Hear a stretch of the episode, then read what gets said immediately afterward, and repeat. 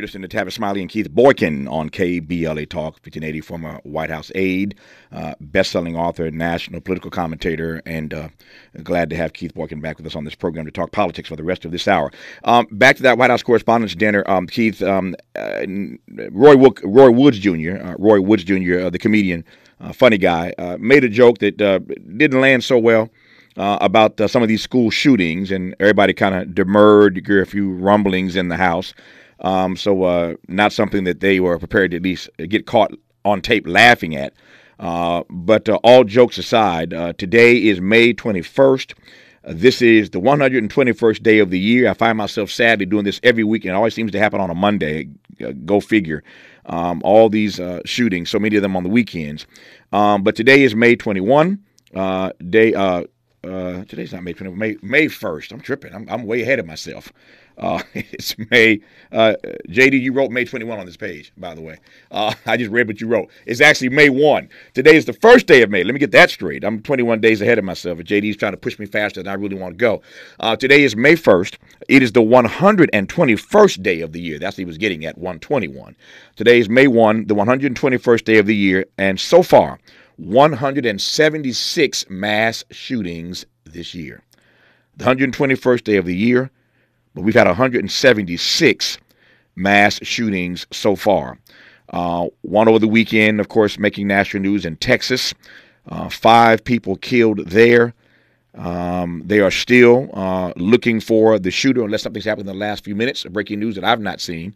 Uh, they're still looking for the shooter who uh, somehow got past police and cops, uh, sheriffs, uh, law enforcement got past everybody. Uh, they thought they had him trapped. Um, somehow he escaped them, and right now they are saying they have zero leads, zero leads in tracking down this shooter in uh, Texas, just outside of Houston. Um, a reward is now increased to 80k. Um, so the story is uh, developing. I, I raise it only because Keith, as I said a moment ago, it seems that every Monday morning I have to update what day of the year we are in, how many mass shootings happened over the weekend, what the total number is for the year. Again, Roy Wood Jr. made a joke about this, didn't land so well. This is no laughing matter. Uh, and yet these uh, shootings continue, Keith, unabated. What say you? Well, yeah, it is not a laughing matter, but it, you know, it's it's it's a sad state of affairs that our country has come to this point.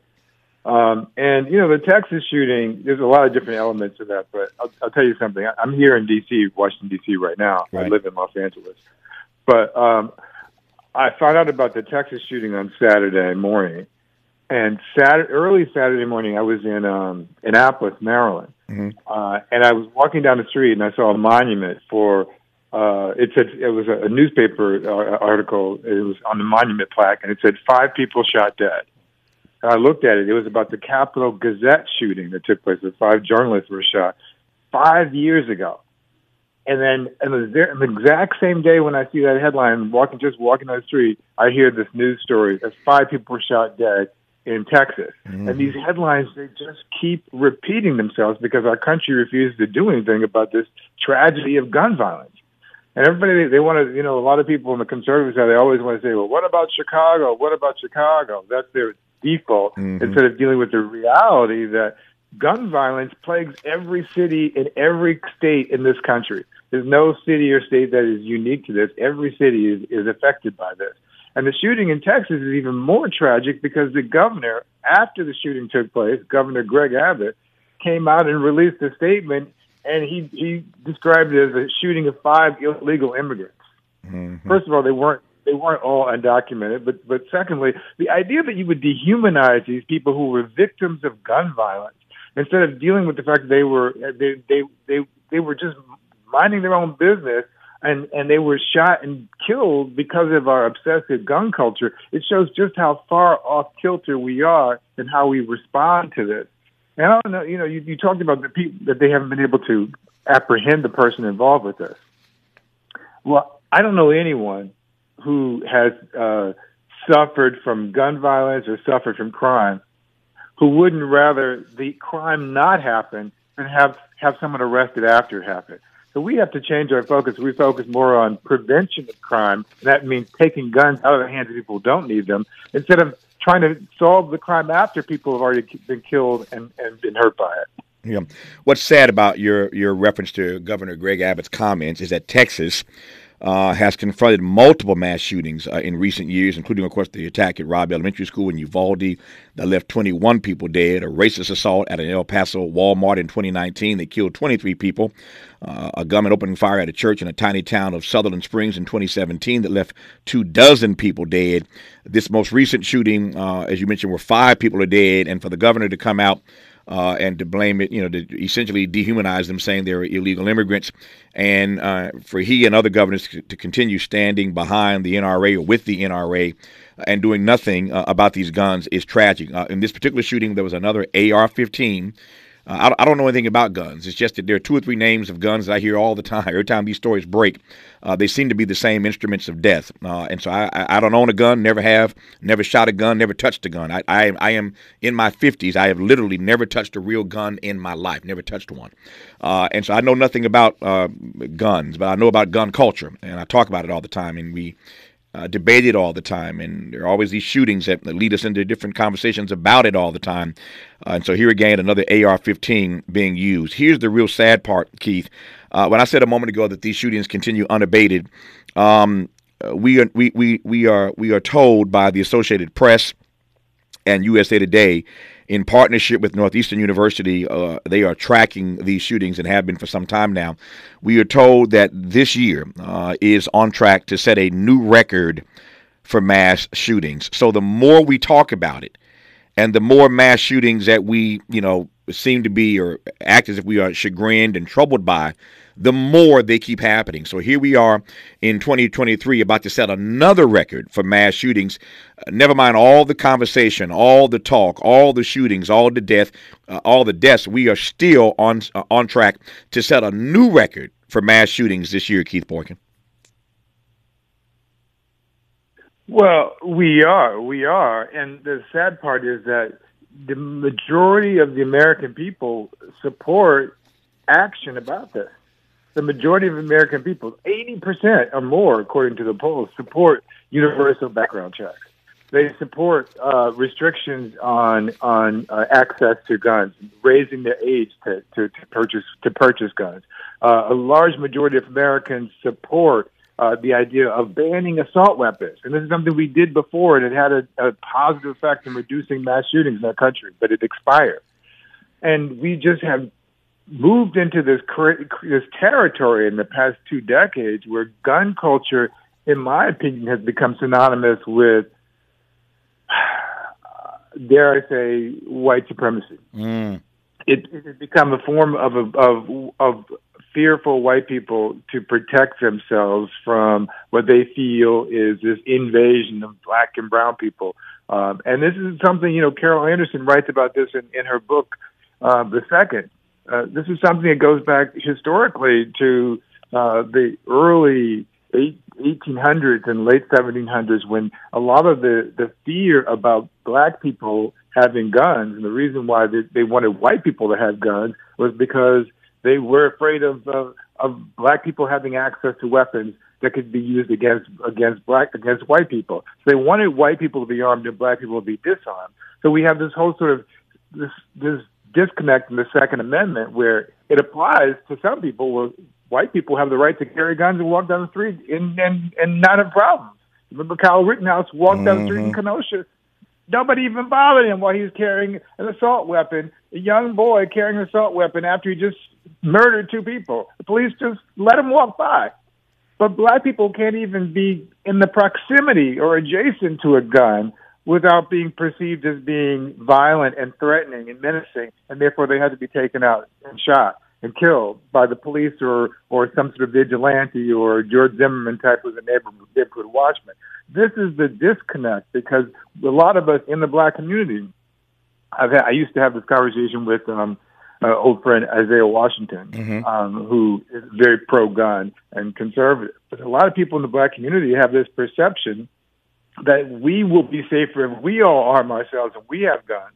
And I understand that. But the reality is that we don't get treated the same way in our society when we do have guns. Mm. I come from a family where people did have guns. I, I grew up around guns. I, I grew up next to a cornfield. I used to shoot a BB gun when I was a kid. My father had had had guns. My grandfather had guns. Um, but I've also had guns pointed at me.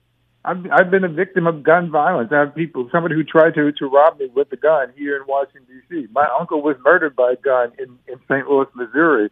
I, I've seen people in my family use guns against other people in our family. Uh, and so I just know how this gun culture is hurting people, yeah. black and white in this country, and we need to do something to rein it in. Indeed, we do. Um, I've often said that if you really want to solve the the gun problem in this country, um, then uh, arm every black person with a gun. I hear Keith's point about his uh, debates over the years with Isaiah Washington. Um, but I've said, uh, again, many, many times, you want to solve the gun problem? Give every Negro in America a gun. That'll stop all this madness. If, if everybody uh, in this country uh, who uh, wants to target uh, black people or beyond, for that matter, know that they're packing as well, that's going to solve your gun problem. When everybody's packing, ain't nobody shooting.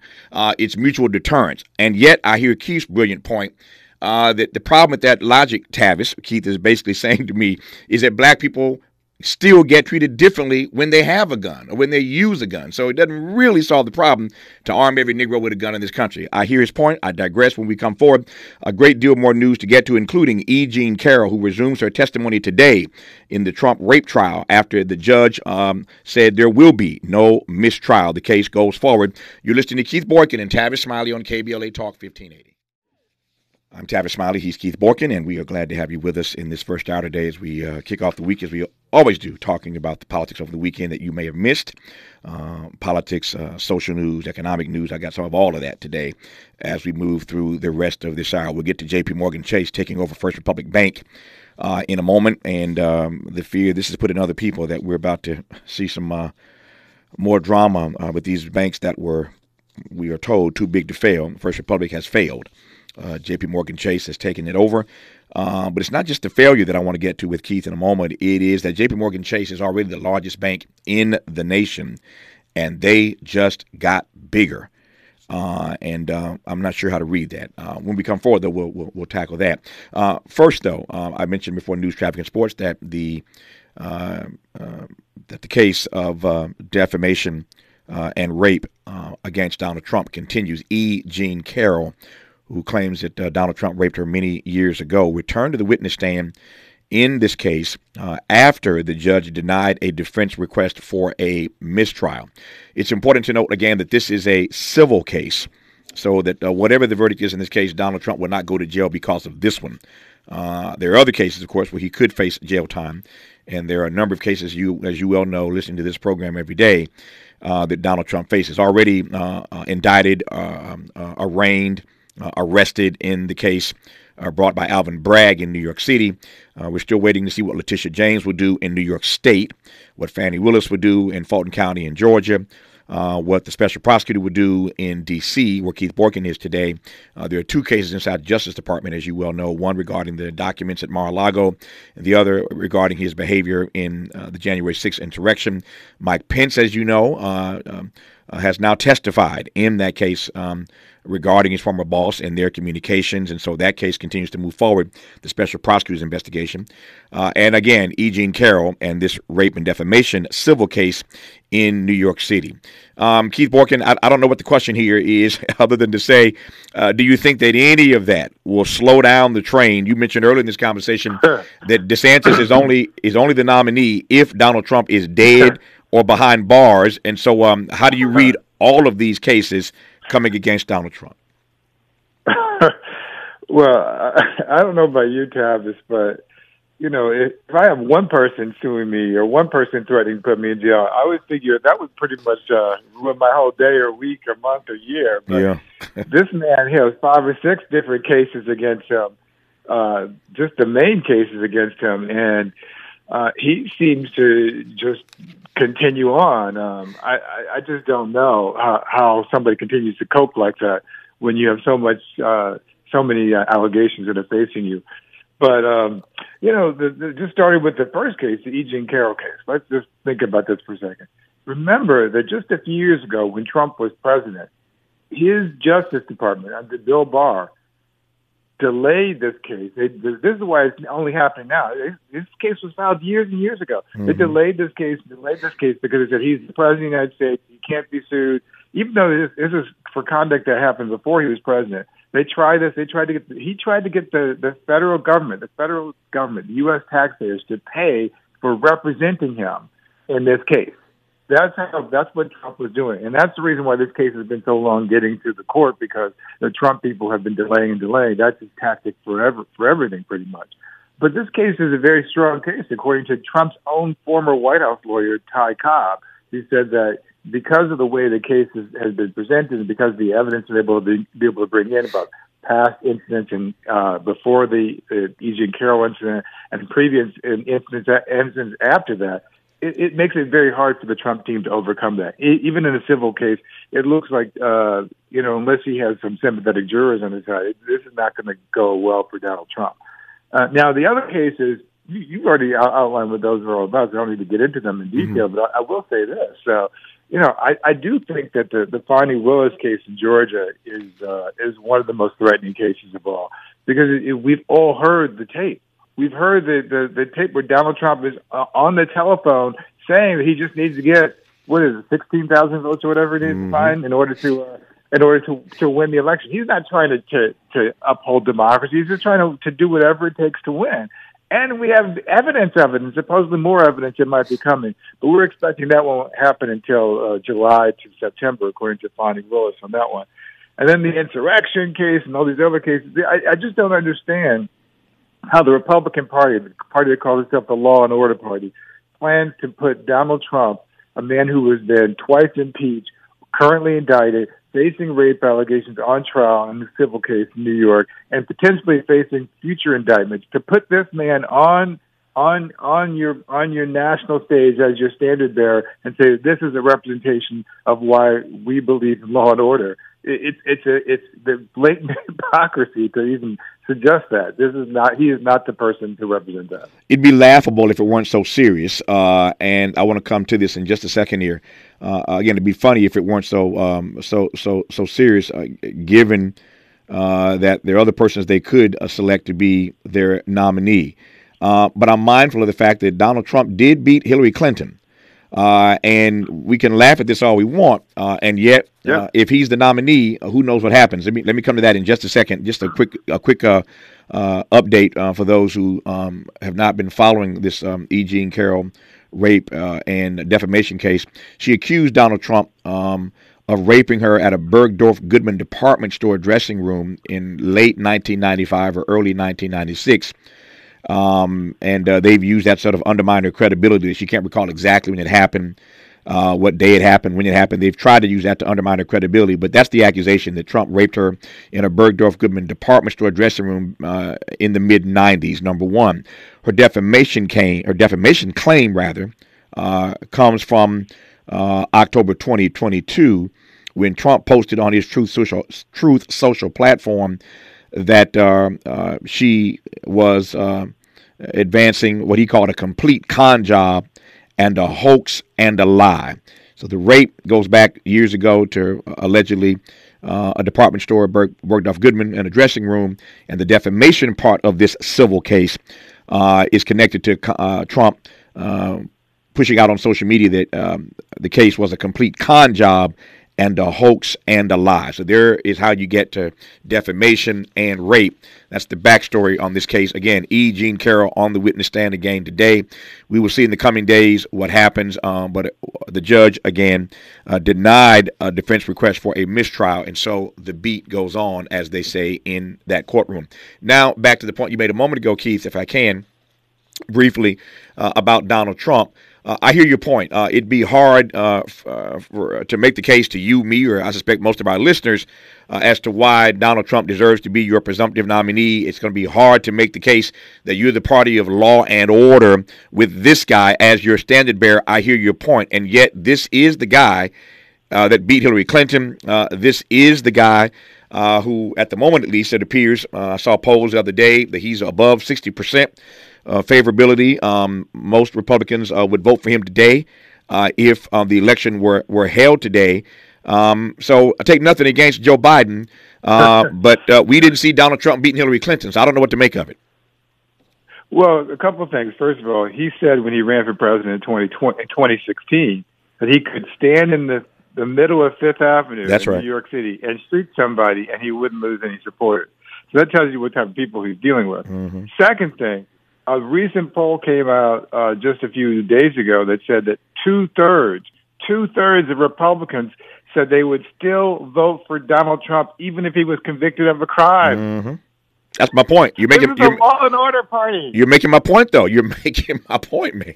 No, no, yeah, I, I, I- I agree. I mean, I don't, I don't, I don't assume that Trump was going to lose any support Yeah. or voters for this, but I do think, uh, not within the Republican Party, but I do think you can't win a presidential election in the for Donald Trump uh, with just that Republican base. That base is loyal; they're not going anywhere. Right. Any Democrat thinks that they can try to convince those people to to move over to the Democratic Party. They're losing their they've lost their minds. That's not happening.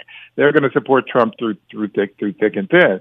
So you've got this base of people. The Republican Party in this country, you know, averages both parties are averaging the 40 percent range, and then you've got the the people who are in the middle who don't necessarily identify with, with political parties either way, and those are the people who just had the elections, the persuadable persuadable voters, the swing voters, and those people, the independent voters, do not like Donald Trump's criminal activity. That's why it's so difficult for him to win an election. Eh, eh, Hillary, the Hillary Clinton election notwithstanding, you have to understand he still lost the popular vote in the election. Uh, but but people and uh, but people were were also sort of not fully aware of what kind of danger Donald Trump would pose at that time. So let know, me- Democratic Party has the Democratic Party has won the popular vote in seven of the last eight presidential elections. Fair enough. That's the first. Fair enough. Let me push back though, just for the sake of argument. Uh, since we're talking about polls, there are two other polls we could point to uh, that underscore one that most Americans don't want either one of these guys, Trump or Biden, True. to be uh, president. True. Number one,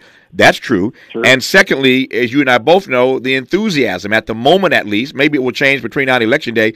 But Biden's going to be the guy. But even the Democrats, uh, the base, ain't excited about that. So, uh, so my point is that anything again could happen if the turnout is low, but those loyal voters um, to Trump turn out. Uh, I don't know, Keith Boykin. We'll continue when we come forward on KBLA Talk 1580.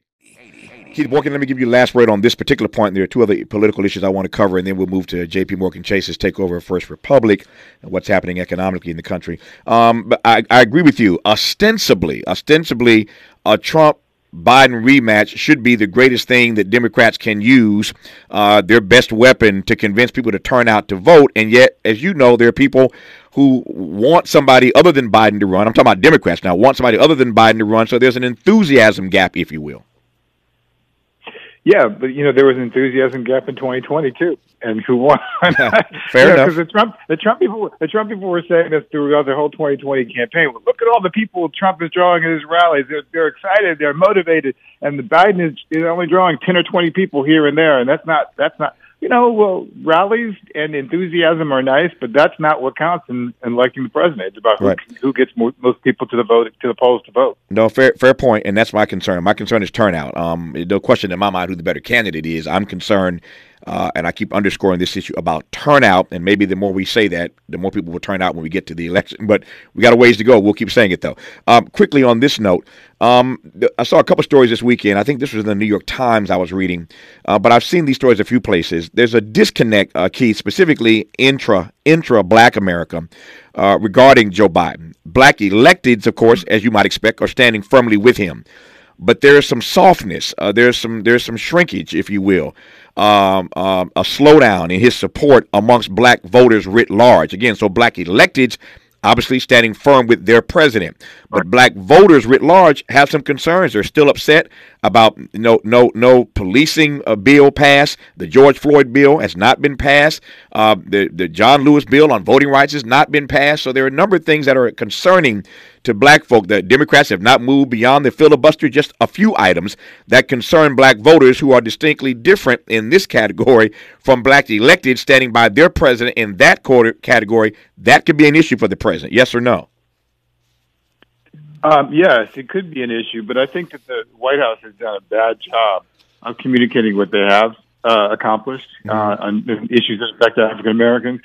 I've been a big critic of uh, the Biden, uh, uh, Joe Biden, before he ran for president, and even during his administration, because I haven't felt like they've been pushing on some of these issues, as as you mentioned, the John Lewis Voting Rights Act and the uh, the George Floyd Justice and Policing Act. But at the same time, I have to give them credit for the things that they have done. Sure. And and and and to acknowledge the things where they tried but weren't able to accomplish those things. So, for example, the, the student loan debt cancellation, which dis- disproportionately would affect African American people, um, uh, that issue has been stalled because of Republicans in Congress, Republicans in state governments, and attorneys general who are filing a lawsuit to, to stop that. Uh, aid to black farmers. That's another issue where they tried to do something, but th- that issue has been solved because Republicans and conservatives have filed lawsuits to, to stop that. But those are just some of the things that are being blocked. Yeah. Uh, Biden has also appointed a historic number of, of black judges and black women, in particular, judges. And uh, now we can't get those passed or get get those confirmed, and even more because the Senate is in this whole sort of uh, stalemate situation with uh, with the filibuster Republicans. But then there are some things that they have been successful. We have now the lowest black unemployment rate in history, which is something I think that the Biden administration has done a horrible job of communicating. Mm-hmm. Because when we when we had low unemployment uh, in the in the Trump administration, which which Trump inherited from Obama, Trump talked about it incessantly. You yep. never heard him, never heard him, even when he was talking to white people who didn't care about it, he talked about it. Biden needs the Biden and the Biden team need to talk about that more. They need to talk about the historic HBCU funding. They need to talk about the fact that we we actually uh, passed the Emmett Till Anti-Lynching Act after a hundred years of trying to do that. They need to talk about the fact that we have the first black woman in the Supreme Court, the first black woman who's uh, uh, who's uh, the vice president of the United States, and the historic appointments they're making and all throughout the government. But they have done a very ineffective job of communicating their successes. Even the trip that Kamala Harris took to Africa, sure, I didn't see that get anywhere near the coverage that I, that should have gotten for for the work that she was doing there. I, I, want to offer a thought on why they may not. They're not stupid. They're not naive. They know what they've accomplished, Keith Boykin. So the question is, why are they not pushing out more aggressively what they have done for black folk? Black folk, and I'll give you my thought on why they may not be doing that. You can, I'm sure, can tell from my inflection the argument I'm about to make when we come forward on KBLA Talk 1580. A little bit more is all we have time for. Keith Boykin, I got three minutes and I got three questions. Let's go. Number one, is okay. it, to your point, I hear you loud and clear, but is it a winning strategy to tell all the good white folk what you've done for the black people? um, it's a winning strategy to tell everybody what you've done for the black people because black people are the, the most loyal constituency of the Democratic Party. And I, I know what you're saying. You're saying that you think that the, that the, the White House is purposely not telling ah. white people what they're doing because it might, because it might, it might hurt them. And you, you might go. you might be right. I yeah. hope you're wrong, but you might be right. But the re- the reason the reason why that's problematic though, and there's a there's a part there's a core group of people in the Democratic Party who believe that you know you you got to try to get those middle voters, middle America. Those people are if they haven't already voted Democrat, they're not going to vote Democrat now. You're wasting yeah. your time. You, I would say get your base out there to vote, and black people are the people who need to be point, encouraged, motivated to, to vote. Point well taken. Next, next question. Point, point well taken. nope. Point well taken. I take it. Uh, number two, um, should we be concerned uh, that a few banks have failed, including most recently First Republic over the weekend, and that J.P. Morgan, who takes over First Republic uh, after this seizure, uh, is now uh, is even a, a, a, bigger bank. They were already the largest bank in the question in, in the country, rather. So should we be hmm. concerned about these bank failings and that the biggest bank just got bigger? Yes, we should be concerned about both. And part of the reason was we have we've seen these these periods in time where we've had these efforts of deregulation. that happened in the '90s. It happened uh, after uh, a few, just a few years ago, where the bank banking industry is basically writing their own rules. Where mm. they're coming to the, the legislators in Washington saying, "Oh, we can manage this. You know, you don't have to worry about these things. We will take care of this." Uh, even what we're seeing now with, with First Republic and some of the smaller banks is that those banks were kind of carved out from some of the, the, the structural requirements the other banks had to, to go through because mm-hmm. they didn't they didn't feel like they would affect the economy because they weren't too big to fail. And clearly there is a need for more regulation. We've got to get out of this whole mentality that we let industries regulate themselves exactly. and that they're going to be always within the best interest of the consumer. Yep. Last question in 30 seconds. Um, circling back to Donald Trump, if he in fact he is the presumptive nominee of the party, what does that say about the state and the future of the Republican Party? you know, I had this conversation with Michael Steele uh, a year ago or so. I asked him about that because I was saying at that time, I think more black people should actually join the Republican Party, even though I'm not a Republican, to to change the party. And Michael Steele told me it was too late. That the party is, is, is essentially it's too late to, to be able to salvage the, Republican Party for race issues or for black people. So I think the state of the Republican Party is is it's dead. The party of Lincoln, as they used to call it, no longer exists. Keith Boykin, national political commentator, New York Times bestselling author, former White House aide to President Bill Clinton. Uh, his most recent book is Race Against Time The Politics of a Darkening America. A fine read. I highly recommend it. Race Against Time by Keith Boykin. Keith, good to have you on. We covered those three minutes uh, pretty quickly uh, and uh, I think pretty, uh, pretty, pretty deftly. So thank you for your time, sir. We'll do it again. Always a pleasure, Tavis. Always Bye-bye. a pleasure to have you on. Thank you. Hour two of Tavis Smiley after news, traffic, and sports. You're listening to KBLA Talk 15.